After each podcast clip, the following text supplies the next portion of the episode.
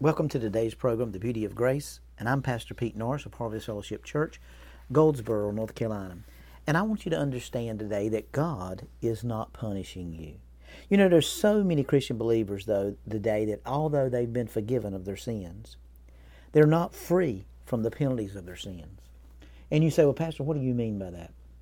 Well, a lot of people are still expecting to be punished. You know, the Bible says in Ephesians chapter 1 verse 7, in him we have redemption through his blood, the forgiveness of sins according to the riches of his grace.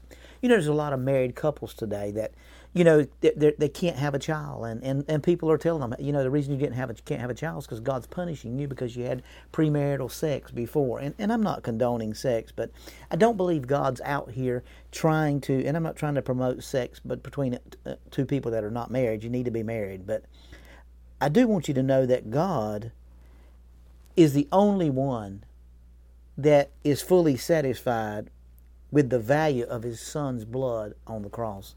You and I have redemption through his blood, the forgiveness of sins.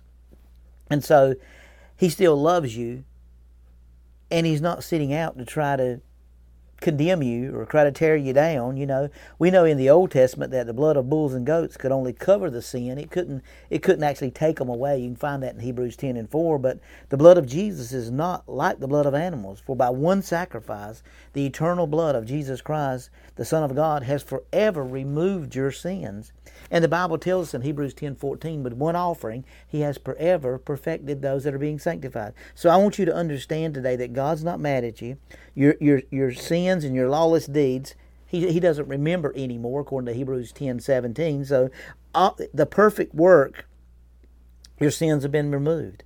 And if God does not remove them, why is He going to punish you for them? So I think, beloved, we have the re- redemption through His blood, the forgiveness of sins, sins according to the riches of His grace, because God, because Jesus' work is complete.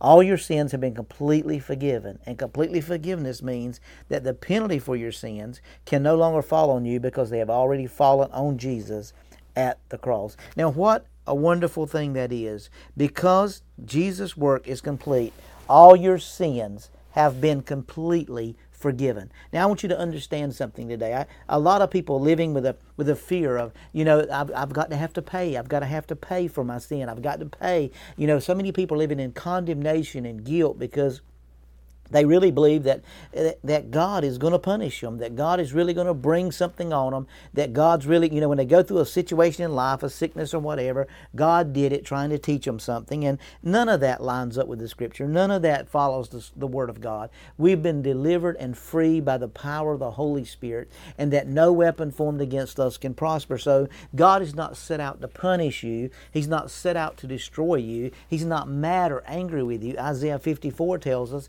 that he's never going to be angry or rebuke us again because he's so passionately in love with us. So I want you to understand today that God is not going to punish you for the things that you've done. The blood, listen, all the wrath and anger of God was shed and was placed upon Jesus on the cross to deliver us from our sin. Now, you say, well, Pastor, do you believe that things that we do affect us? If you go out there and you drive 100 miles an hour in the 35 mile zone, eventually they're going to catch you and eventually they're going to give you a ticket or eventually you're going to hit somebody. If you go out there and you're drunk and driving and you hit somebody and you kill them, that's not God punishing. That's the, that's the avenue of your sin bringing about the results of your not thinking and following some simple directions. You know, I'm not for drinking. I'm not for any of those things. But but I do want you to know that that God doesn't bring these on us. God's not trying to teach us something through our sickness. He's not trying to teach us something through our hardships. Now, will God use those hardships? Will God use those times as an avenue to, to get your attention? Absolutely. Will He show His glory and power and reign in your life through those situations? Absolutely. But God is not sitting around. He's angry with you, and this is going to happen to you. And all of a sudden, God's got a time that He's going to take you out of here. You know, March 7th, uh, 2066, so He's going to take you out of here, and that's going to be your day. That's not the punishment of God. God's punishment was placed upon Jesus, and Jesus took all your wrath. He took all of your pain. He took all of your sin, sicknesses. Jesus is not sitting around trying to punish you for the things that you've done wrong. He knew we were going to, miss the mark. He knew we were not going to follow all the rules. That's why He come along and gave us this wonderful Son named Jesus that's full of grace and truth. That's the miraculous thing and the marvelous work of God's finished work. If you'd like to contact us, you can contact us at hfchurch, the number 7, at gmail.com. That's hfchurch, the number 7, at gmail.com. And remember, this is the beauty of grace.